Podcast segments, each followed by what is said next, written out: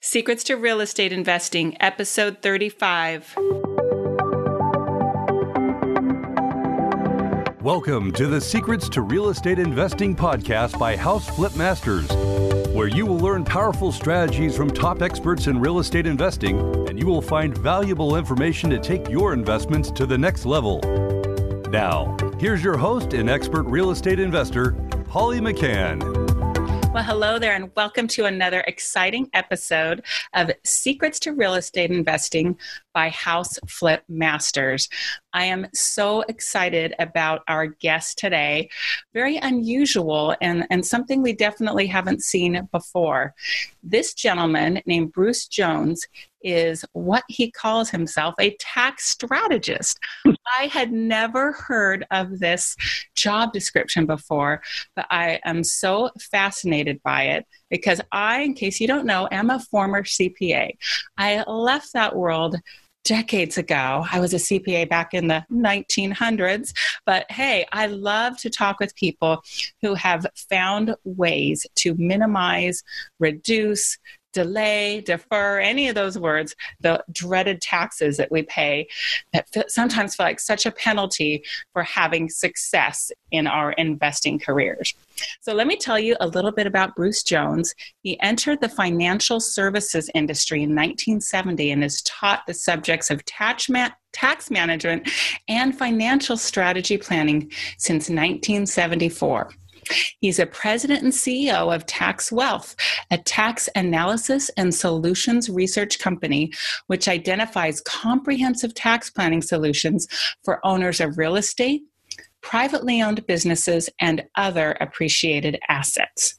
In addition to serving his own clientele, Tax Wealth supports CPAs, attorneys, financial advisors, and real estate and business brokerage professionals in helping to solve their clients' tax problems. Which I have to say, tax problems are a good problem to have, but hey, we need help with them. Bruce is headquartered in Newport Beach, California, and he's just a fantastic individual. I'm so excited to welcome him to the show. So, with that, welcome, Bruce. Well, thank you very much, Holly. Hey, why don't you fill in the gaps? I'm sure I haven't said everything great about you yet. So, why don't you give our listeners a little background on you and maybe how you came to do what you do and why you're so passionate about it? Well, I've officially entered my 47th year in financial services now. Wow. As you said, started way back in 1974. Yeah, I'm just old, but I'm pretty experienced.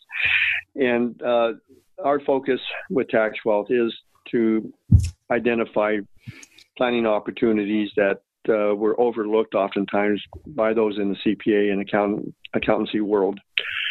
Uh, in finding solutions to solve the tax problems when people are selling their real estate or other some some other capital assets, and we also do a lot of mitigation of income tax planning for the self-employed as well. I was in the securities and financial planning industries for 41 years.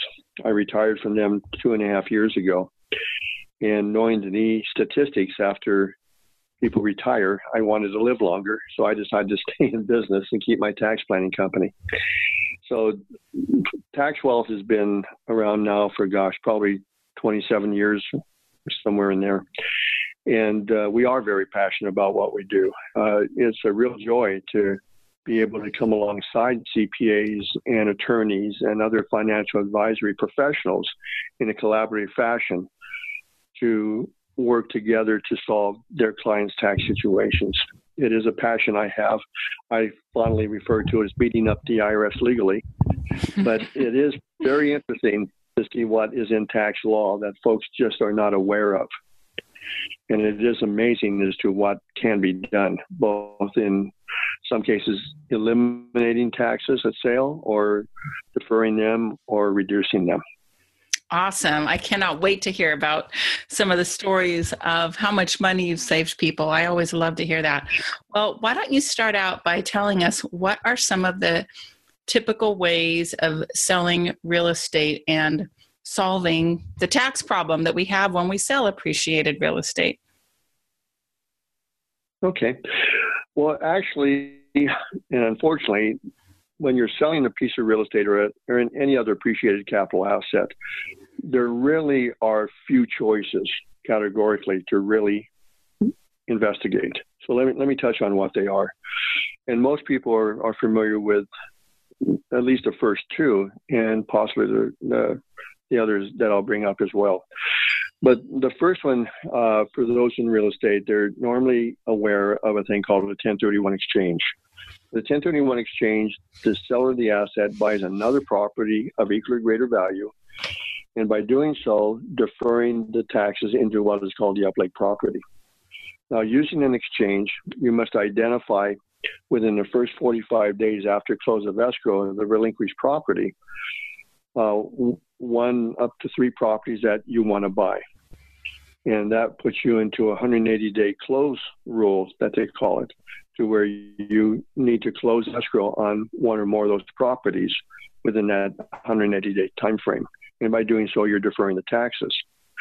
Part of the 1031 exchange is that you must also carry over the debt on the relinquished property, and you must also carry over the basis to the new property from the property that you sold. So, consequently, from a tax viewpoint, each time you carry over basis, you're lowering and reducing further with each 1031 exchange you might do the basis on the upleg property, which means you have less tax benefit on depreciation available to you. And of course, when you carry over the debt, then your yield is going to be lower as well. But the 1031 exchange is a well established law. It's been around for several decades now. And it's usually the default type of transaction that a seller of real estate usually uh, looks at uh, in order to defer the taxes. Well, what in the world else that would be choice the, do we have? The you most know, paramount. I'm just wondering what other choice we could possibly have. Well, you also you also have. Yeah, unfortunately, a lot of folks who own real estate, that's the only one that they know about, and like, and that's usually because that's the only thing the real estate brokers know about. But there there is much more actually. A second option is through charitable tax planning, uh, and this is usually dealing with a thing called a charitable remainder trust, a CRT, or a charitable gift annuity. And with those type of instruments, the seller the or what would have been the seller of the property, the property owner gives the property to a trust or directly to the charity. And it's the trust or the charity, which is nonprofit and tax free, that sells the property, thereby escaping all of the capital gains taxes. What the donor now, not seller, but donor of the property, gets in return is they get an added charitable tax deduction for the year of the gift, plus they get income for a term of years or for lifetime. What they're not getting is a lump sum of cash at close of escrow. So there's a trade off there. Now, charitable planning can be very, very effective. But what, in my experience in the last four decades I've been doing what I've been doing and doing and I've done quite a bit of charitable planning as well. When the seller of the asset discovers that using charitable tools, you're by giving away the asset, you're disinheriting your children, that oftentimes doesn't set well. Now, there is a mechanism referred to as a wealth replacement trust that can be funded by life insurance to replace that gift and go to the heirs on a tax advantage basis but some people are uncomfortable with that as well. So, like anything else in tax planning, it's not a cure all. There is no cure all in tax planning. It's just an option that's available in law to be able to escape, in that instance, the capital gains taxes and generate income for the rest of your life. So there's a 1031 exchange, charitable tax planning. Then there's a thing called a deferred sales trust. Now, deferred sales trust actually sprang-boarded off of the private annuity trust, which was pretty much modified out of law in October of 2008. But a deferred sales trust is, is a structure where the seller of the asset sets up a trust and then they sell the property to the trust that they themselves set up. They hire a supposed third party trustee to manage that trust. And through this mechanism, they defer the taxes if they take any lump sum at close of escrow or they take income from the trust, that's all going to be taxable to them. Now, personally, I'm not a proponent of that particular planning approach. but it is in the marketplace, and uh, a lot of people are being exposed to it. And I would certainly encourage any of your listeners who might be exposed to it just to listen with a lot of caution and be sure that you really fully understand what it's about before you make any decisions about it. Then there's a thing called a structured sale. Structured sale was set up by a very large insurance company. I think it was Safeco many years ago. And it's a way of being able to also defer the taxes. From the insurance company's perspective, they thought it was going to be a great way of selling a lot of annuities, because that's what the proceeds of the sale of the asset purchases or annuities. Structurally, uh, the monies go offshore for at least 24 hours. Why, I don't really understand, but that is uh, an important element of it. But then the sale proceeds come back in, and the annuities are purchased, and the seller of the asset then defers the taxes and receives annuity income for a term of years. Okay, well, they get to defer the taxes, but any income they get is going to be taxable to them, uh, as is any lump sum amount that they take as a result of doing this as well.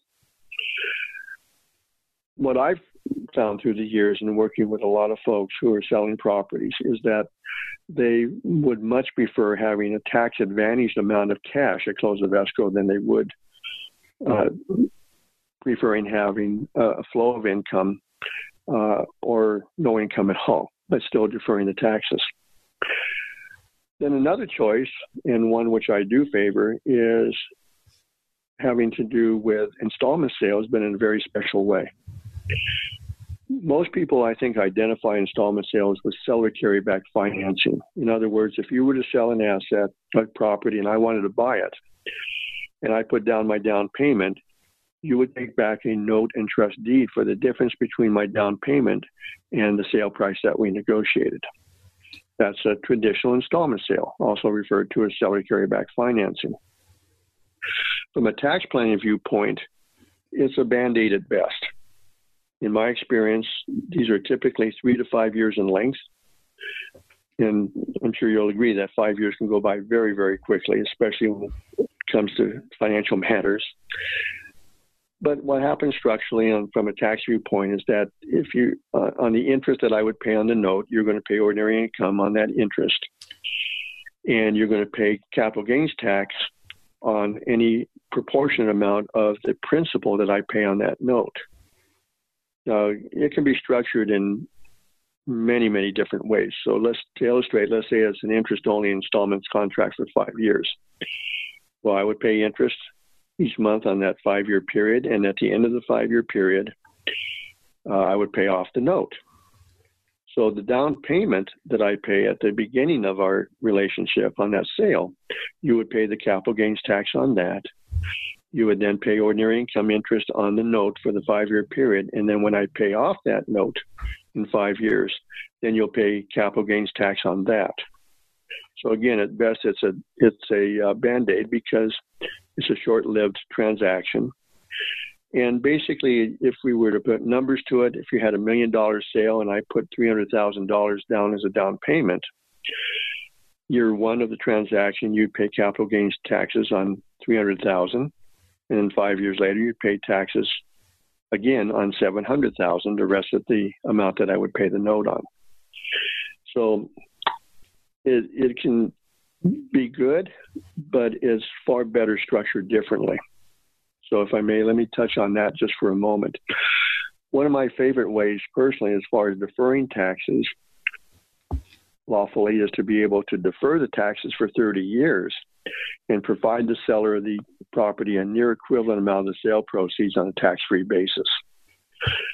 And the way that works is that we are doing simply what the Chief Counsel of the Internal Revenue Service says is permissible in law, and that's to couple a monetized loan with an installment contract.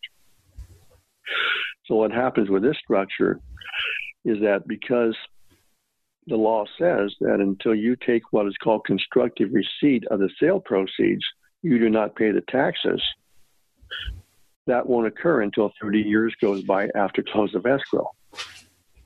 Now, the definition of an installment sale in law is probably the shortest there is in law. It simply says one or more payments made after close of escrow.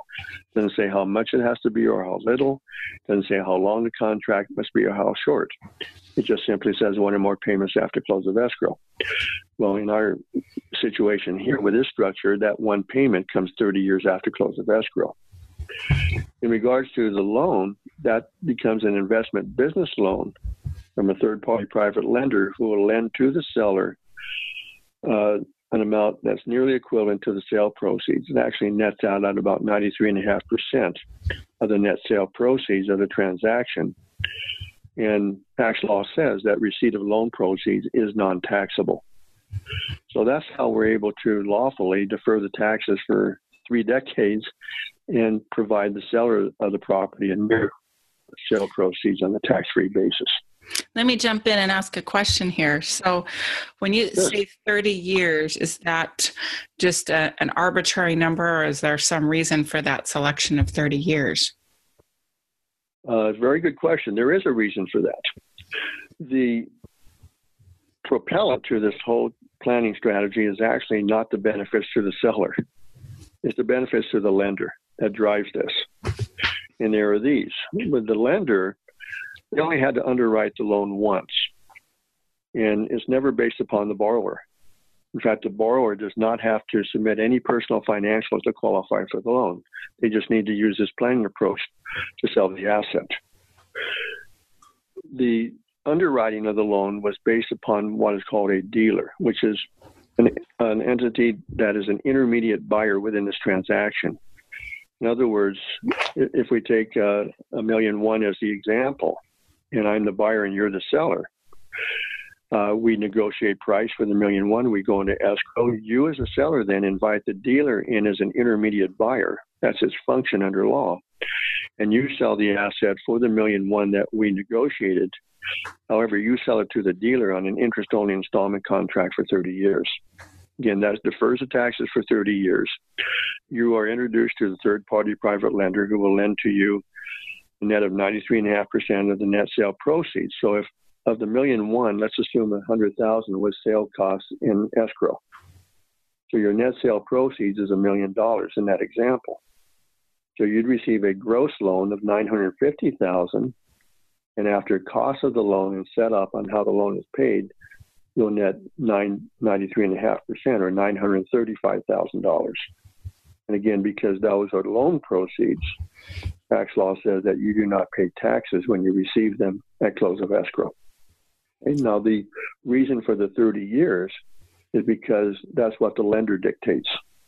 Mm, okay, that makes going, sense. Going, all right, going back to why, though, and why the lender is so keen on doing these transactions, and they've been doing them now for over over seven years now is because the the dealer, when it receives the net sale proceeds or the proceeds of the sale, those dollars are invested in the U.S. market, stock market, mm. over the 30 year period of the loan. And the in its research, the, the lender discovered that the market has always done its very best over any 30 year period. In fact, so much so that the market has never averaged less than 9 to 11% over any 30 year period in its history. That's the reason the loan is for 30 years, and that's the reason the installment contract is for 30 years. Because the lender is very, very confident that relying upon the normal trends of the U.S. market to do what it's always done over its entire history over any 30 year period, which is now over 100 years, not ever doing less than an average of 9 to 11 percent. They're very, very confident that they're going to get paid their interest rate and the payoff of the principal in 30 years. Got and it. the dealer is very confident that they'll do well. So what the lender has done is put into place a strategic plan to generate a higher than normal market risk, or I'm sorry, normal higher than normal market return on yield with far less adjusted risk than they have through normal mortgage lending. The loan interest is 6% fixed over the 30 year period. That's nearly double normal mortgage market rates in today's market. And they're generating that consistently with far less risk than they have through normal mortgage lending. That's why they're doing this. So hmm. actually everybody wins. The seller wins because they're deferring the taxes for 30 years and they have full use of those borrowed funds from the investment business loan to invest however they choose with no restriction and with no liens against the borrowed funds or any liens against their personal assets, none whatsoever, because this is a completely uncollateralized loan. So I got so another. Have full oh. control oh. over funds. Yeah, go ahead. Please. I was say I got another question for you. What if you know, say I set this up, and even though I'm so into health, I know I'm going to live to be 100, but what if I did one of these deal structures and I died 20 years from now or 10 years from now? What would happen then upon my death? It does not trigger the tax of death. The taxes still won't be due until the end of the 30 year term of the contract.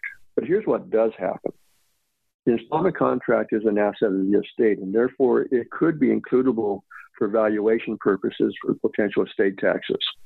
If your estate is above the $5,450,000 exemption that we currently have per individual or 10.9 million if it's a married couple. So if you're married, the first 10.9 million of your estate is not taxed on an estate level. Every dime above that is at 40% currently. So let me give you an actual example. Uh, we closed the case uh, about 90 days ago or so on a $5 million commercial property here in Orange County. And this gentleman is very wealthy.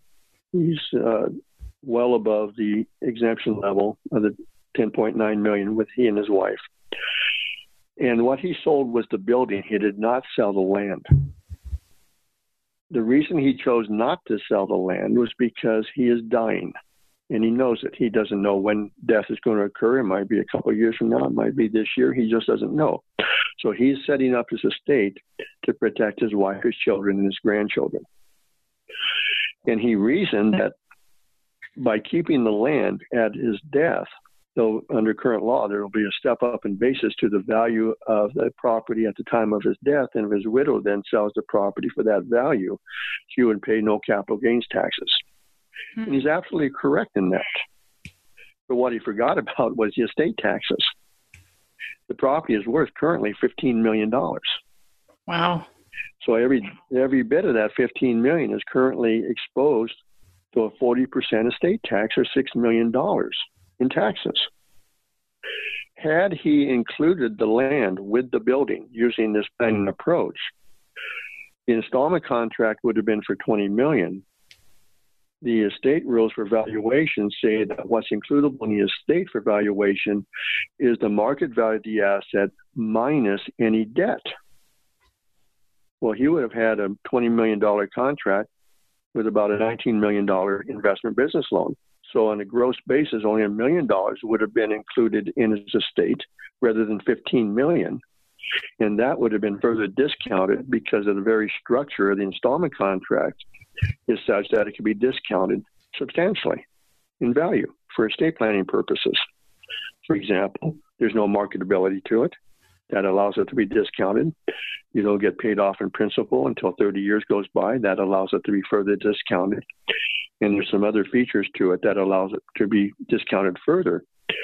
And I've been told by authorities in estate planning that they're very confident that can be discounted by at least 50%. So in his situation, he would have had a $20 million contract that would have dis- be discounted to probably half of that, which means the million dollar of exposure would have been reduced by the same amount. So he, instead of having 15 million exposed to a 40% tax, that's the state tax, maybe he would have around 500,000 that would be exposed. Wow. This was never structured. Yeah, this was, this was never structured as an estate planning tool, but by default, it becomes one. Well, what other stories can you share with us without revealing any names to protect the innocent of people who you have saved some money? Maybe what their stories are, not who they are, but how you were able to save people's well, money. Well, let me give you a couple of examples. Uh, well, he was one. On that $5 million transaction, uh, we saved him, well, we saved him, but by deferring it for 30 years, uh, we deferred uh, more than a million and a half in, in taxes that he would have otherwise had to pay for the year's sale. So that was substantial for him. Uh, another situation. Oh, here, here's one. And this is sort of an interesting one. Uh, I was referred to some folks who inherited their father's estate some 20 years ago. And what they inherited was a family limited partnership that owns a C corporation. And the corporation, at the time of inheritance, owned $60 million worth of commercial industrial properties. Wow. So the three siblings that inherited these, two of the siblings have been managing the properties and the corporation and the family limited partnership ever since. And then one of the siblings was not involved in management at all. Well, the sibling involved, not involved in management, wanted to be bought out of the family limited partnership for four million dollars. The only way that could be accomplished is if the corporation sold one or more of its properties. But if it did, it would have three levels of corporate taxes and then one level of taxes for the recipient of the buyout. So the tax concern was pretty huge. So I was referred to the chief among the siblings who were doing the majority of the management, shared with him about this planning approach I just mentioned. He really liked it, got me together with his attorney who really liked it. And the attorney then suggested that they submit to me for analysis one or more properties that they'd be willing to sell to see what the impact would be. So they gave me one property for five million forty thousand, the other one for a little bit more than two point nine million, combined value just under eight million. There was no debt to the properties. And the result of the analysis showed that if they sold both properties after cost of sale and after the taxes were paid, they were still $899,000 short of the $4 million need for the buyout of the partner. In contrast, using this planning approach, all three levels of corporate taxes were completely eliminated, not deferred. The corporation only had to sell the larger of the two properties, not both of them. That was the five million forty thousand dollar one. Corporation ends up with four million eight hundred and I'm sorry, four million four hundred eighty-eight thousand dollars tax free from the investment business loan, pays off the sibling for the buyout, and defers those taxes for a sibling for 30 years, and the corporation ended up with a net tax-free surplus for the corporation of 488,000. Fantastic! Congratulations to them. well, to, to, them, absolutely. They they were pretty pleased. I bet. let, let me, if, if I may, let me touch on something else that doesn't have to do with the sale of property, but has very much to do with property that folks already own okay. and being able to garner more tax benefit from it. Great. There, there's a there's a law that's been available since January 1st of 1987. Came in with the 1986 Tax Reform Act, and it's really surprising to me that real estate property owners are not aware of this, but they just, for some reason, aren't. But what this does, it allows the property owner to partition out certain components that are tied to the property and literally change its character under law from real property that has a 27 and a half year depreciation schedule for single family rentals or apartments or those types of structures, or a 39 year straight line depreciation schedule if it's commercial property, and accelerate that portion to 5, 7, or 15 years. And what that does, it gives the property owner either more tax benefit that can be used to apply against taxable gain on properties they want to sell, or it gives them an instant increase of cash flow tax free. Now, let me illustrate uh, an actual case they received a call from a, a young lady, young to me. She's in her early, early 40s. And she and her husband uh, just finished writing and sending the IRS a check for $40,000 for taxes. And she wasn't very happy about that. And she asked me how what can be done to mitigate these taxes. And I said, Well, I don't know. Send me your tax returns. Let me review them and I'll, and I'll report back to you. Well, she did. In reviewing the tax returns, I discovered that they owned six small unit, unit investment properties, the largest being a fiveplex. Well, immediately I knew that they were candidates for this law. And I had all the information in the tax returns to run a forecast, which was done. And four of those properties were prime candidates for this to apply this law. So I had something of substance to come back to them with when after I had the analysis and the forecasting done for me. Now, before I get into what happened, let, let me sure ask you a question, and by extension goes to all, all of your listeners. And just answer me yes or no and be blatantly honest with me. And the statement is this Holly, I can guarantee you a 100% return on your investment in a matter of 60 days. Do you believe me? Yes, absolutely. oh, well, I, I, would I would quarrel with that. I, I'd say in your mind, you're saying, "Are you nuts? A hundred percent return in 60 days?" Well, I know where Come you're on, going what, with what? it. So I guess if you had approached, okay, but you do, but your yes, your, but yeah, your listeners don't.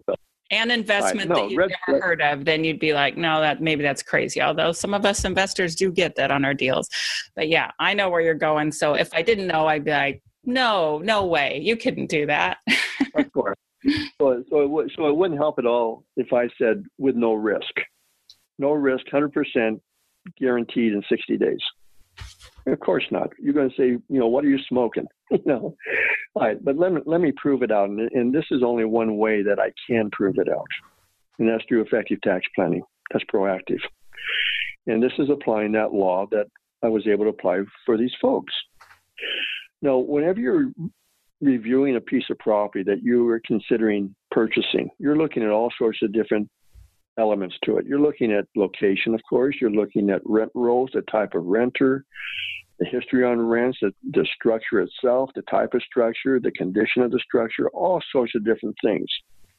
And you're likely to take all that information, throw it on a, on a spreadsheet, project it out, and based upon those numbers, you're going to make a decision to buy this property.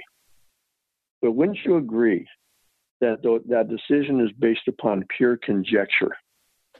In other words, if A, B, and C happens, oh, it's going to be a great investment. If D, E, and F happens, oh, it could be still good. Or if H and J happens, oh, it could be really bad. But the decision is going to be based upon if this happens or that happens. Not what I do in tax law.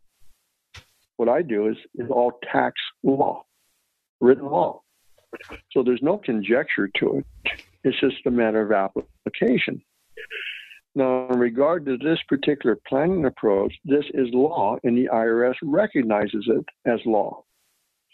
And they would tell you, yeah, we, we understand it's law, but to apply the law, we require that you do a formal study by a third party authority in that area of law on the properties that you want to implement it for and be sure that it complies to our IRS regulations.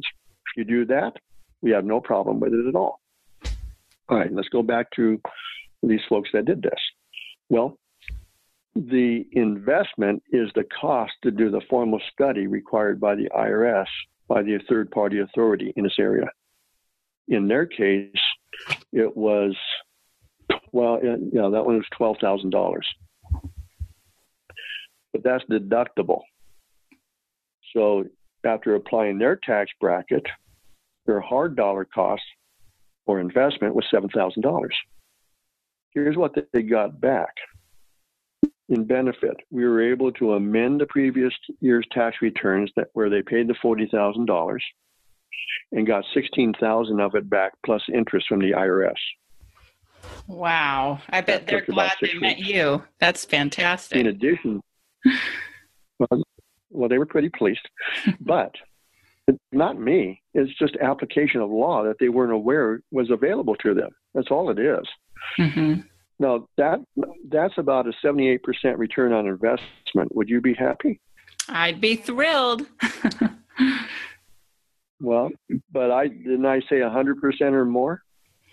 In addition to that, we were able to generate another $86,000 of tax savings, totaling $102,000 in their hands within 60 days on a $7,000 investment. Oh my gosh, that so is what's the return on investment? Um, I don't have a calculator in front of me, but it's over 10 times. Yeah. right. It's, it's well over 10 times. That's over a thousand percent return Yeah. with no risk guaranteed because it's written law. See, all it is is a different type or approach to an investment. And that investment is an application of tax law. That's all it is. It's nothing magical. It's just understanding the law and how to apply it rightly. Fantastic. So for for your listeners who for your listeners who own real property, this is something that's available to them that they need to check out. I would agree a hundred percent. And it just makes me a little bit sad for investors who often have a reputation of being um, frugal. And, and that's how a lot of them have saved their money is they're very frugal and careful with their money and Mhm. sometimes in doing so they'll decide to do their own taxes on turbotax or you know maybe think h&r block is the way to go but i guarantee you turbotax and h&r block are not going to be able to do what you just told us about that's for sure. It's well worth for them to take advantage of you know spending some time talking with you and learning what their options are for sure. So how would someone what- go about getting in touch with you? Uh, well, my website is www.taxwealth, T-A-X-W-E-A-L-T-H dot com. And my office number, which is toll free, is 800 300 4723. easy enough And I should say, too, yeah, and I should say, Holly, as well, there's no cost at all to talk to me. I'm here to help people and to serve people. And I'm more than happy to discuss what their situation is to see if there's any avenue that they might want to look at to, to help them. That's wonderful because I know many times attorneys and CPAs start that clock ticking um, before the call even goes through to their desk, and you're paying by the hour whether they can help you or not. So, or I should say, paying by the minute. So, that's really wonderful that you can talk to people before they even invest a penny with you to see if there is going to be a benefit and a return on investment of their money that they invest in this situation. So, So, from my view, point, you, you need to earn the right to serve the client. And the way that I choose to earn that right is to find out what the needs are first without any expense to them. And also give them the opportunity to size me up to see if they're comfortable with me. Because they shouldn't do business with anybody unless they're comfortable with them. Amen to that. Love that. Well, thank you so much for your time today. We need to go ahead and wrap it up. But as we close out here, um, do you have any final words of advice to those real estate investors out there? Yeah, actually, I think I do. And if you're thinking about selling your property, give yourself plenty of time. Do not rush into it. Allow yourself the opportunity of learning what your real options are.